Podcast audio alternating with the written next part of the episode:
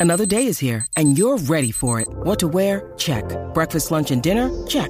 Planning for what's next and how to save for it? That's where Bank of America can help.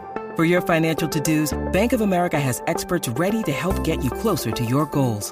Get started at one of our local financial centers or 24-7 in our mobile banking app. Find a location near you at bankofamerica.com slash talk to us. What would you like the power to do? Mobile banking requires downloading the app and is only available for select devices. Message and data rates may apply. Bank of America and a member FDIC.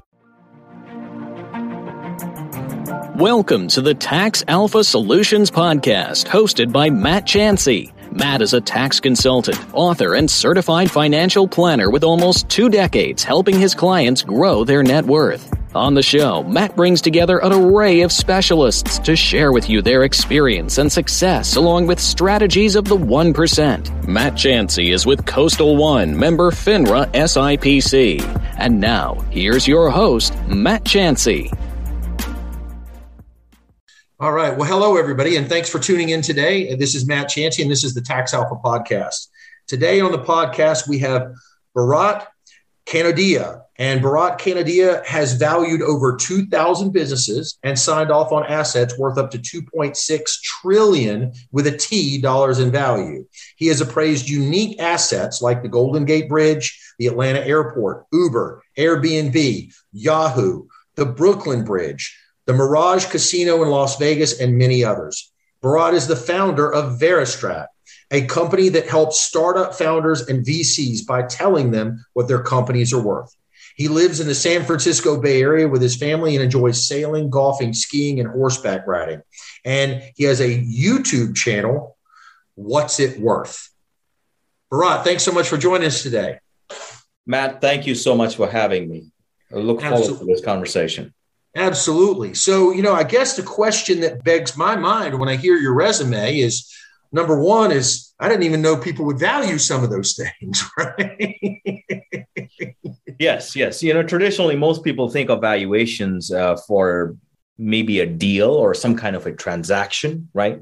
And uh, they're not wrong; they are right. But that is only just a partial view. You need, uh, you could need valuations for taxes right? If you need to file taxes, Uncle Sam always wants his cut. And before you write Uncle, Uncle Sam a check, you need to know how big of a check to write him. So you could need valuations for taxes or for insurance, right? Or for accounting. Um, you do a lot of private equity work. So, say if a private equity fund invests, say, $100 in a company, they need to show their LPs what that $100 is worth on a quarterly basis or an annual basis, however that is. And since it's all unrealized gain, um, it's all based on valuations. So valuations can be for multiple purposes. Very nice. No, okay. So now you gave me a good segue, a question I want to ask now. So I think most people in the public markets understand how value is dictated by the price of an underlying security, right? But the private markets, which you referenced right there, particularly a startup VC, right? Very different. There is no supply and demand economic factors that are controlling the pricing. So how do you how do you get to that? Where does that come from?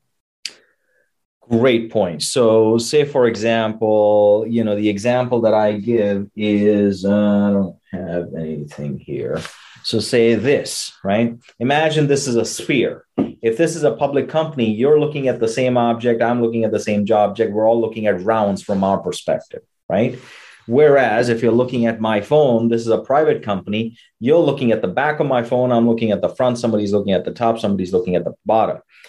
Same object, four different perspectives. That's how a private company works. So, for a public company, you know on a minute by minute basis what the valuation is because that's what the market tells you. So, it could be for tax or accounting or um, insurance or transaction, it doesn't matter. The same value is used generally. Whereas for a private company, could have four different valuations because it depends on the perspective. Sure. That is a not only is that a great way to explain it, that's a great visual. Never heard that before. So, uh, like, uh, so everybody that's if you're just listening to this, uh, go and check out the YouTube version so you can so you can see the visuals that went through it. Very interesting. So, how do you become the person that when the Golden Gate Bridge needs to be appraised, that they know you're the guy to call for that job? the best things in life happen to you when you least expect them. I wanted a job out of college and uh, I didn't want anything to do with engineering. And I wanted a job in finance. But who in their right mind is going to give a 21 year old kid with an engineering degree a job in finance?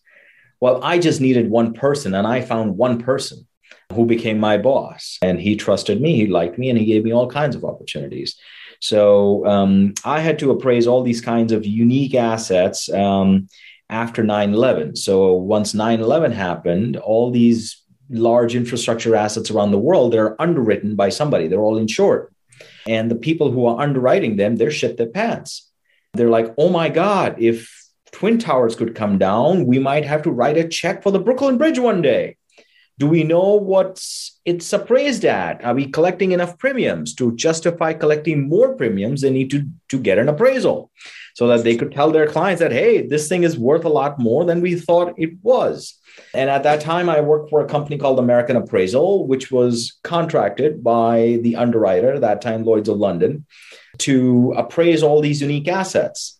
And my boss liked me, and there were about 200 assets, and he took out about 25 of them and said, These are yours, Bharat. So I got like the most unique or weird assets in the world to appraise. That's um, a terrible way to start that, like an event like 9-11 for people to realize in their consciousness that that things aren't worth only maybe their replacement value, right?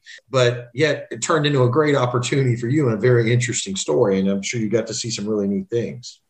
Yeah, and imagine a brown guy back in 2002 walking around New York City asking for uh, blueprints and access to restricted areas for the Grand Central Station. And, you know, yeah, you, you think I got some looks? you think your boss knew that was going to happen when he oh, said I think he was just laughing away. He knew I would finish it, so he gave it to me. He's like, if this kid can pull this off, right? yeah, I was like 22 year old. You know? That's awesome. That's pretty funny. So you were with American Appraisal. Talk to me about your decision to ultimately leave American Appraisal. And then today you founded Veristrat, right? So there might have been, that's a long period of time based on what you told me, but you know, what caused you to leave American Appraisal? What made you to go do your own thing? And then the foundation of where you're at today? Well, you know, after a while, Rooster's got to come home to roost, right? I mean, it's like after a while, you got to graduate. You got to sort of move on.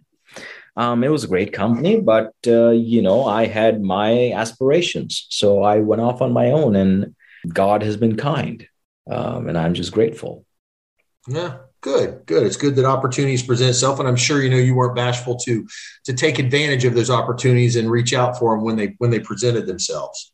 So, question on that. Um, I kind of had a question, and I pivoted a little bit, and now my brain went away from it. So when a company is just getting started, I guess. So tell me, when did you start Veristrat?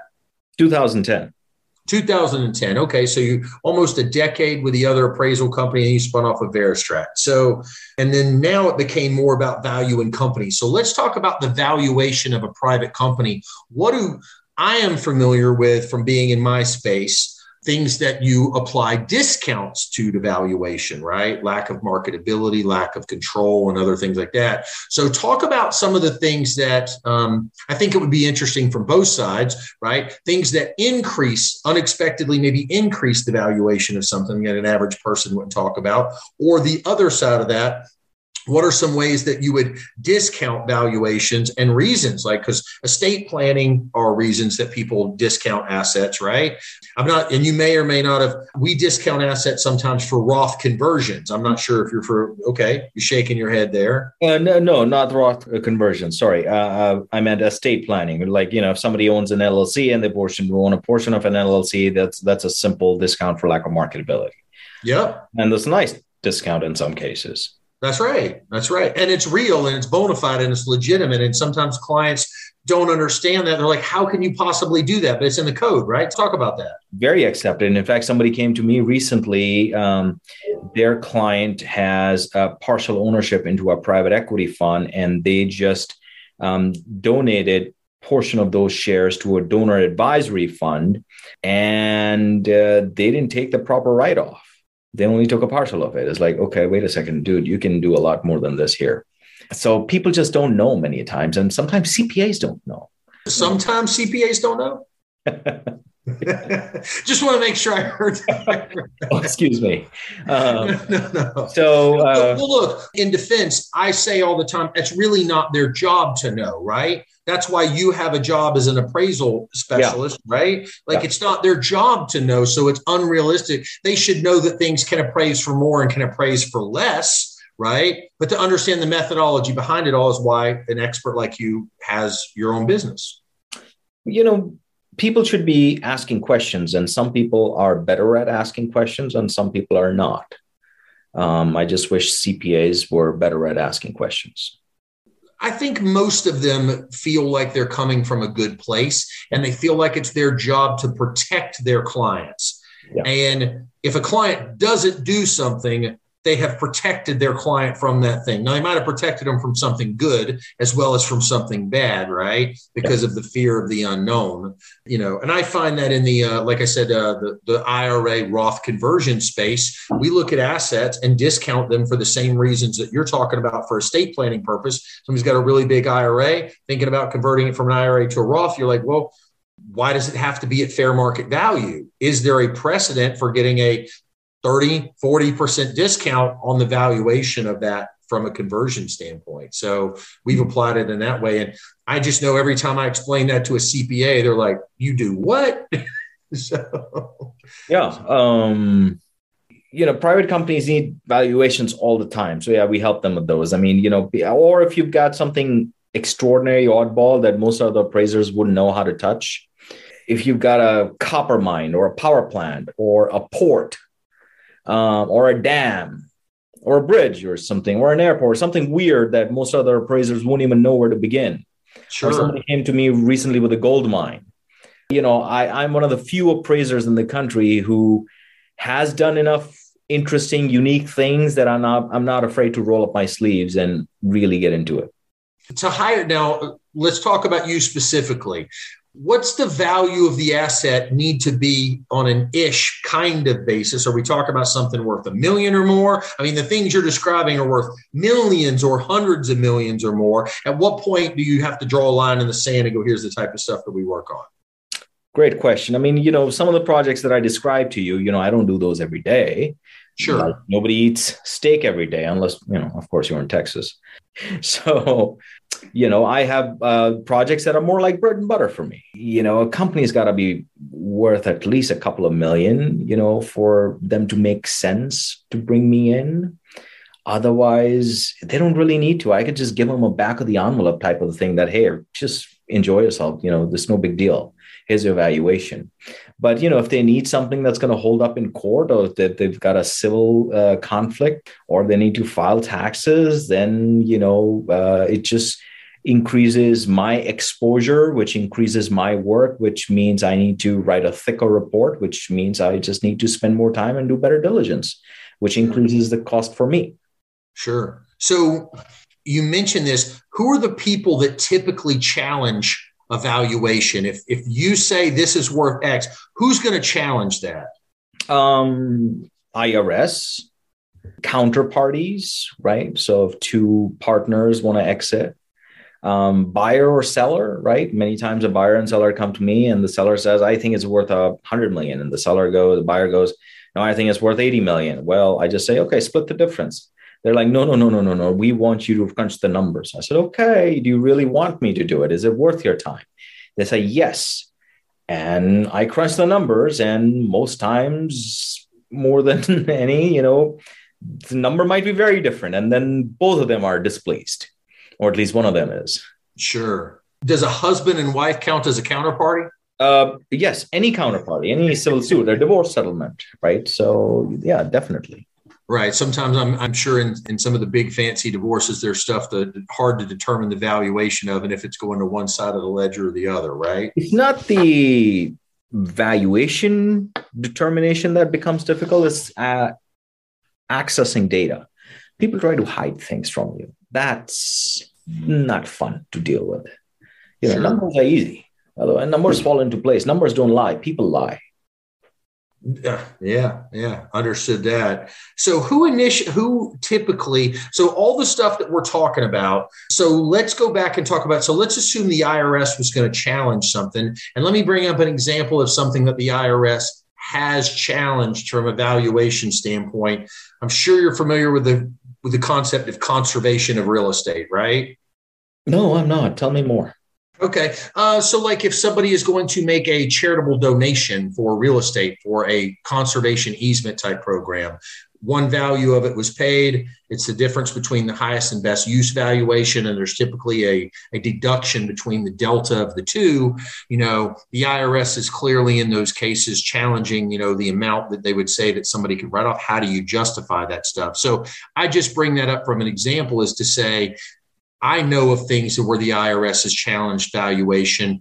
How do you, as an appraiser, go back in and defend those challenges to an appraisal in a case where the IRS might be involved?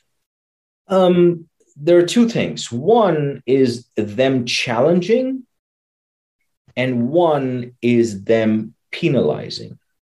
Mm-hmm. Just because they've challenged something doesn't mean you lost the battle challenging something or questioning or auditing, whatever you want to call it, that just means they want more detail. They want to look under the hood, which is fine because if I've done my job correctly, I have everything that they need to be looking at anyway. Or they just want to sit down with you and you know poke a few holes and ask you a few questions and see and pressure test you. That's fine.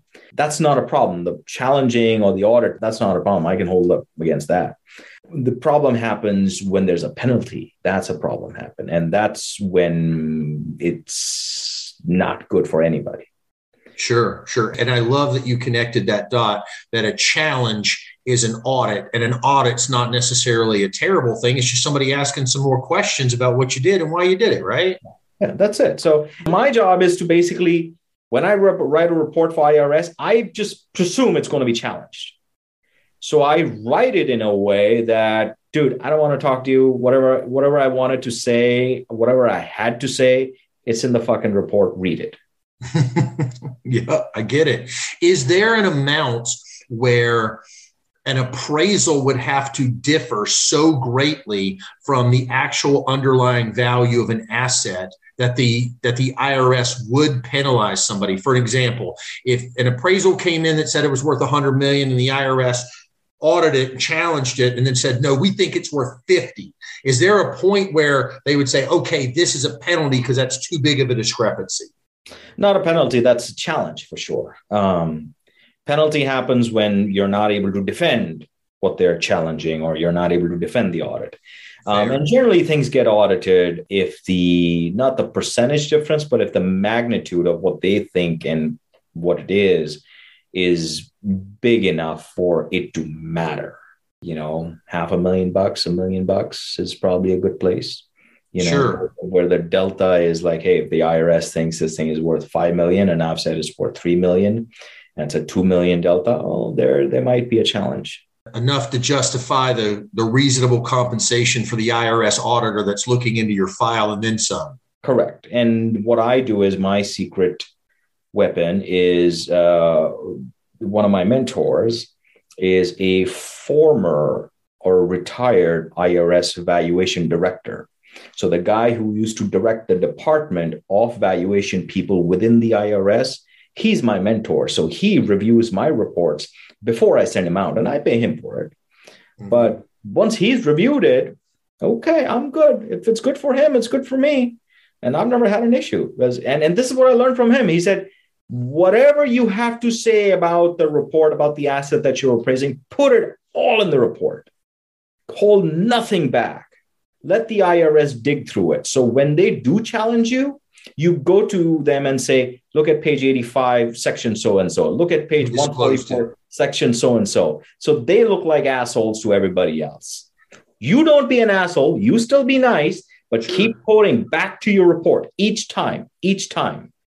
Well, it's like Sun Tzu. It's like the art of war. If you know what they're going to look for and you just make sure that you can account for all the stuff that they were going to look for, that they were going to attack, then hey. Yeah. So that's why I just put everything in there before upfront. And the problem hap- starts to happen not because of the IRS, because of the client, because the client says, I think this thing is worth $8 million. And I'm like, no, it's not worth it. It's worth 11. Well, I think it's worth 8 million. I need you to justify eight. Yeah, I don't work with those kind of people um, because it's one thing to have an opinion, but it's one thing to convince yourself of something. And if somebody's made up their mind, it's impossible to make them change their mind unless they want to. So that's the Achilles heel in doing tax valuations. You know, you don't want to work with clients like that. Sure. Because IRS is sometimes not the problem, it's the clients. Oh, understood. I would tell you it's probably more times the clients and not because they had a goal or an intention. So let me ask this what percentage of clients that reach out and contact you have an unrealistic estimation of what they want the value of that asset to be, either greater than or less than for whatever purposes before you actually dig in? So this is my sniff test. I always ask the client, what do you think this thing is worth? And they say, I don't know, 5 million. And then I just say, okay, great. Sound, yeah, that doesn't sound so bad. Why? And I just start peeling the onion. Mm-hmm. Say something else. And I say, oh, help me understand that. Tell me more. Tell me why. I want to get to that golden nugget. Why? Tell me why this thing is worth $5 million according to you. And 80% of the time, it comes down to my neighbor's cousin's daughter sold her business for 4x so my business is worth at least 5x and i get to that logic i'm like okay so basically it's not worth 5 million dollars so that's bullshit. Right right. So i know i'm starting from ground zero which is good so i'm just level setting everything to zero yeah, it's not ba- it's not founded in any logical, rational reason of valuation. It's just a, a wag, a wild ass guess, right? And who knows? I might still come to the valuation of five million dollars. Right. I might. Right. But I do it based on science and art. They just have art. no, fair, makes sense. So let me ask a question. So, you know, part of being here was talking, wanting to talk about your YouTube channel. What's it worth? So, what got you to start a YouTube channel, and, and how's that how's that played out for you?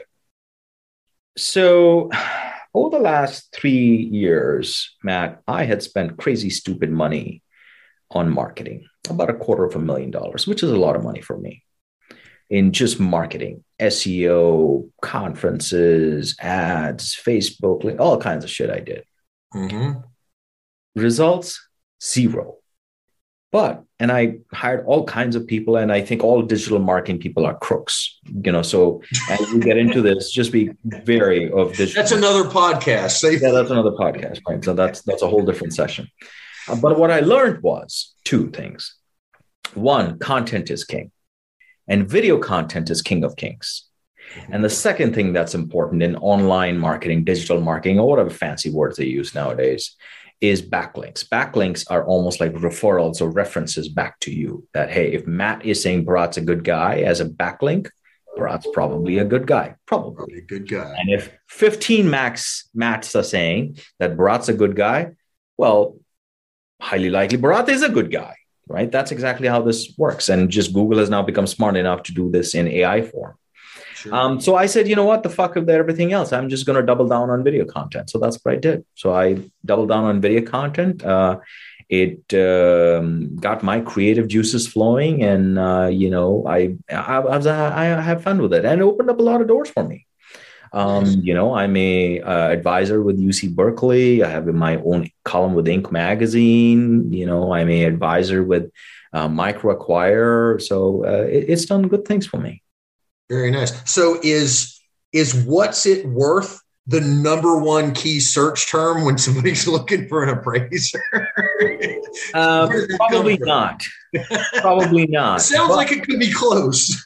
it could be, but what's it worth is just like a very colloquial term to saying, "Hey, what do you think it's worth? What's it worth? What's that sure. worth?" So, so I have a trademark, by the way. Um, nice. So nice.